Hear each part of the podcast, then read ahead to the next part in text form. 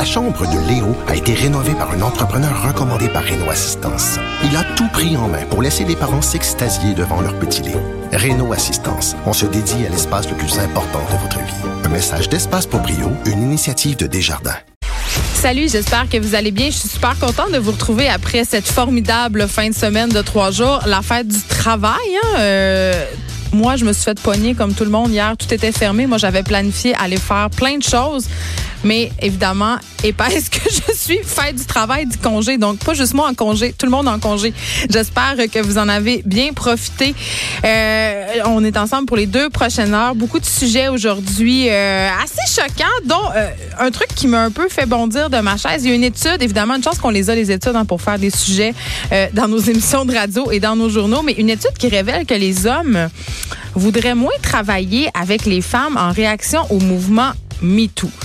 Bon, c'est sûr qu'on peut faire dire absolument n'importe quoi aux études, mais je trouve quand même que ça reflète un peu ce que j'entends autour de moi parfois, ce que, j'entends euh, chuchoter à voix basse, évidemment, euh, sur le bout des lèvres, euh, parce qu'il y a une espèce de paranoïa. Et cette paranoïa-là, qu'elle soit légitime ou non, euh, elle semble s'être installée euh, chez les hommes en milieu de travail. Et là, je remarque que c'est bien personnel que ce sont souvent des hommes plus vieux, des hommes de 40 ans et plus, euh, qui se plaignent, qui disent qu'ils ont peur euh, à cause du mouvement MeToo, euh, d'être pognés dans des histoires dans lesquelles ils n'ont pas rapport, ils ont peur des fausses dénonciations. Bref, ils ont peur d'être dans marde. Hein?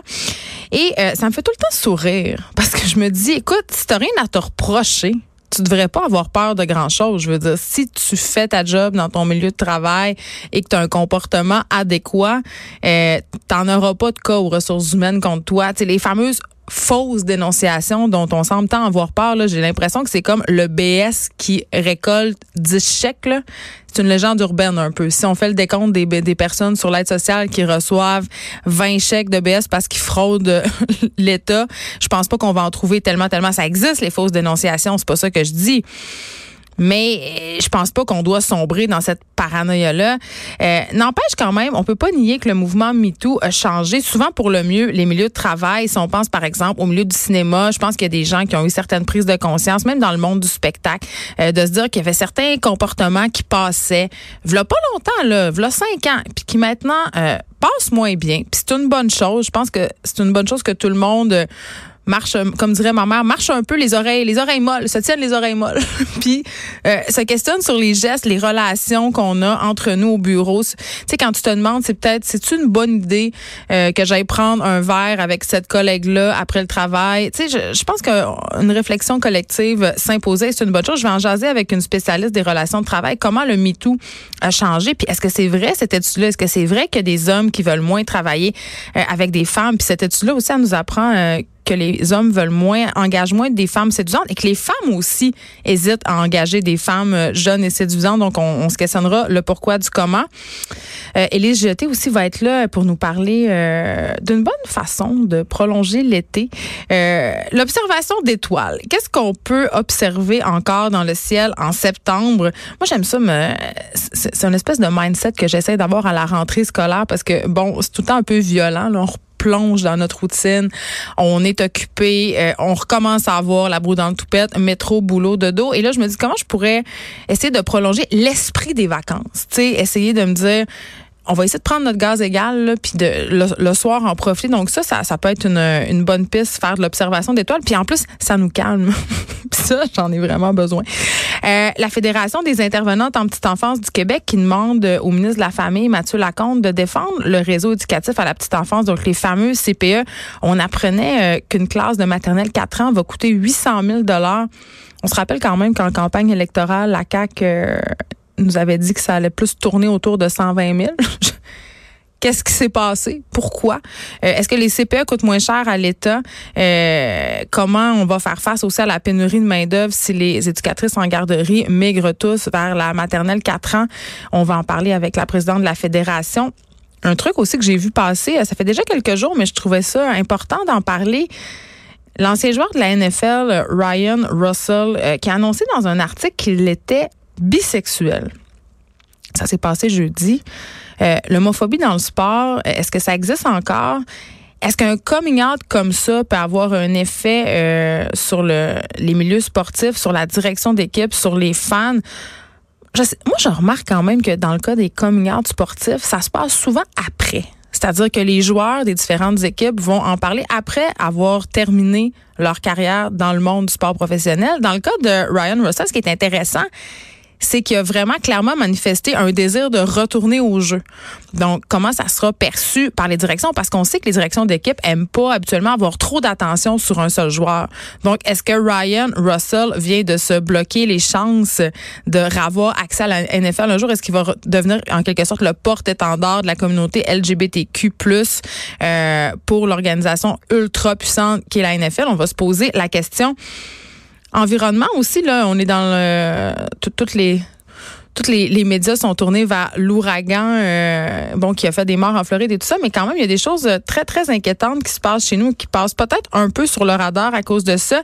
Pêche Océan Canada, qui trouve euh, que les évaluations environnementales qui entourent le projet gazoduc de GNL Québec au Saguenay, euh, et c'est possible les effets sur les Belgas du Saint-Laurent, elle trouve que les évaluations sont incomplètes. Et là, je vais avoir Adrien Guibert-Barthès, qui est co-porte-parole de la coalition FIOR, pour faire le point sur ce dossier-là, parce qu'on sait, les belugas, ce sont des animaux en voie d'extinction. Il y a eu aussi, euh, puis pas juste les belugas, là, cette étude-là, on s'intéresse aux belugas, mais on sait en ce moment qu'il y a plusieurs grands cétacés euh, qui sont menacés. On pense aussi aux fameuses baleines noires. On n'arrête plus d'en retrouver mortes un peu partout. Et ça, c'est en grande partie euh, lié au trafic maritime, à notre utilisation des voies maritimes. Donc, on va euh, on va voir un peu, ça, va être quoi les conséquences vraiment tangibles de ce fameux projet gazoduc qui fait vraiment pas l'unanimité partout au Saguenay en particulier. Et là, vous savez, j'aime ça un peu, euh, surtout en début de semaine, porter à votre attention des, euh, des nouvelles un peu insolites qui m'ont fait bondir. Je vous parle d'une école catholique aux États-Unis. OK, une école euh, dirigée par un prêtre évidemment, et ce prêtre là a fait interdire les livres d'Harry Potter dans son établissement. OK. ça, c'est pas la première fois qu'on en parle. Il, y a, plusieurs cas un peu partout dans le monde où certains livres sont mis à l'index. Moi, je me rappelle quand j'étais jeune, j'allais euh, à l'école apostolique au Saguenay. C'était dirigé par les Antoniennes de Marie, donc une communauté religieuse. Et il y avait plusieurs livres à l'index. Il y avait plusieurs livres qu'on n'avait pas le droit de lire, qui étaient simplement pas enseignés ou pas dans la bibliothèque de l'école. Mais ça fait déjà, c'était dans les années 80. C'est digne des années 50. C'est digne de l'époque de Duplessis, même avant ça, tu sais. Et là, euh, aux États-Unis, en 2019, mais là, peut-être que vous serez pas surpris quand même parce qu'aux États-Unis, on sait, euh, surtout euh, dans le diocèse de Nashville où ça se passe dans le sud, donc vraiment dans la Bible Belt, les mentalités sont vraiment plus conservatrices, mais n'empêche que ce prêtre-là a demandé conseil à des exorcistes à Rome. Parce que ce qui avait peur, ce bon monsieur-là, c'est que les romans soient utilisés pour invoquer des esprits maléfiques dans la vraie vie. C'est-à-dire il avait peur que des élèves lisent les formules d'Harry Potter, c'est-à-dire euh, le choix pot puis toutes ces affaires-là, pour euh, faire des vrais sorts et des vraies malédictions. Lui, ce qu'il prétend, en fait, ce qu'il dit que les exorcistes de Rome lui auraient dit, c'est que les sorts et les malédictions dont il est question dans Harry Potter, donc inventé par J.K. Rowling, on se rappelle, c'est une œuvre de fiction, euh, ce sont des vrais sorts et que ça peut donner naissance, si on veut, à des esprits maléfiques pour de vrai. Donc, euh, les exorcistes l'ont recommandé de retirer les livres de son établissement. c'est quand même quelque chose. Je veux dire, ben, un, que ce prêtre ait l'autorité de mettre des livres en index, c'est une chose, mais qu'on pense que les esprits existent pour vrai, puis qu'en lisant Harry Potter, on peut invoquer, style exorciste, euh, des esprits que des enfants peuvent se retrouver possédés. Je veux dire, on n'arrête plus le progrès, là, mesdames et messieurs. Dans cette école-là, on s'intéresse aux vrais problèmes qui menacent la jeunesse, comprends-tu? C'est insolite, mais j'imagine quand même, là, j'imagine même pas l'éducation sexuelle dans cette place-là. Là. Je veux dire, quand as un directeur d'école qui fait mettre Harry Potter à l'index parce qu'il a peur que les élèves lancent des sorts, j'imagine qu'on parle pas énormément d'avortement, de contraception, de consentement, de respect. Ça doit être assez, euh, ça doit être, la rectitude catholique doit s'appliquer pas rien qu'un peu. Donc voilà, Harry Potter qui aura plus le droit de siéger dans cette dans une bibliothèque. Euh, mais ça me fait penser euh, quand même, les bibliothèques d'école, c'est quand même assez intéressant. Euh, pour avoir été sur le CE de l'école de ma fille pendant très longtemps, je me rappelle avoir fait enlever certains livres d'une d'une classe. En fait, une classe de, quand ma fille était en quatrième année parce que c'était non adapté à son âge. Il y avait vraiment des romans intenses où il y avait des scènes de sexualité super explicites. Puis suis quand même assez ouverte d'esprit. Là. J'ai pas grand tabou là. Pour que je le fasse enlever, il faudrait quand même, fallait quand même que ça soit intense. Parce que j'avais constaté à ce moment-là quelque chose d'assez inquiétant, c'est qu'il n'y a pas beaucoup de profs qui lisent les livres qui sont présents dans leur bibliothèque de classe. C'est-à-dire ils prennent un peu n'importe quoi puis ils mettent cela. Ça m'avait quand même, euh, ça m'avait quand même euh, fait sursauter. Autre aberration scolaire, mais qui se passe de notre côté de la frontière cette fois-ci, dans le journal de Montréal, des directeurs d'écoles qui n'ont aucune formation et qui sont embauchés le jour de la rentrée. Là, tu te dis, ben non, mais ça doit arriver des fois. on le sait, des fois, c'est compliqué, les commissions scolaires et tout. Non, non, non, non, non. Scénario tout à fait commun dans nos écoles du Québec plusieurs directeurs d'écoles qui doivent apprendre leur métier sur le tas, comme on dit, euh, vraiment en pleine frénésie de la rentrée. Il y a une directrice d'école de 46 ans qui témoigne dans le texte, a dit, écoutez, là, à peine deux semaines avant de rentrer en poste, j'avais aucune idée. Je savais même pas si la commission scolaire avait retenu ma candidature. Et le 23, elle a eu un appel. Euh, c'est la rentrée des profs et elle devenait directrice adjointe d'une école à Laval. Euh, cette fille-là a dû apprendre à exercer son rôle dans, dans, justement la frénésie de la rentrée. Puis là, on parle de tâches quand même assez complexes comme faire des horaires de surveillance, organiser des rencontres avec les professeurs, gérer les parents panoplie de tâches administratives aussi. Et là, je le disais tantôt, on se dit, ah mon Dieu, c'est un cas d'exception. Ben non, parce que dans la semaine précédente la rentrée, il y avait vraiment plus d'un poste de direction d'école, plus d'un poste sur quatre, 27% n'était toujours pas pourvu. Et ça, c'est selon un sondage réalisé par la Fédération québécoise des directions d'établissements d'enseignement. Je veux dire, c'est assez préoccupant. Le 26 août, OK?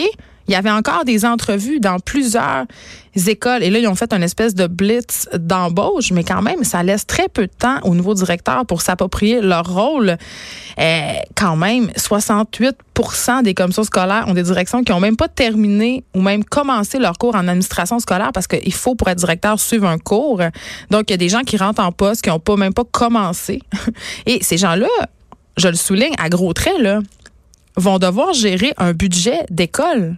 Ils ont, des, ils, ont, ils ont des gros sous entre les mains. Là. Vraiment, vraiment, vraiment, vraiment, des gros budgets à gérer.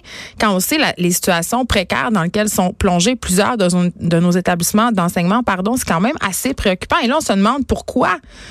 Pourquoi les écoles ont tant de mal à trouver des directions? Mais c'est parce que c'est pas payant c'est pas payant être directeur, pour, surtout pour des profs qui ont de l'expérience. Le bon salarial est tellement pas important que plusieurs professeurs euh, préfèrent rester professeurs parce que justement, ils veulent pas tous euh, les responsabilités qui viennent avec les postes de direction. Mais c'est quand même assez préoccupant. Et tantôt, je vais parler à une directrice d'école, euh, mais on va pas parler de la pénurie de directeur. Quoi que je serais curieuse de l'entendre là-dessus. Je vais plutôt lui parler à Nathalie Mascotte du fait qu'elle a interdit les cellulaires dans son établissement scolaire, un établissement secondaire. Euh, elle avait déjà fait dans une autre école où elle était en poste. C'est la deuxième école où elle met ça en place.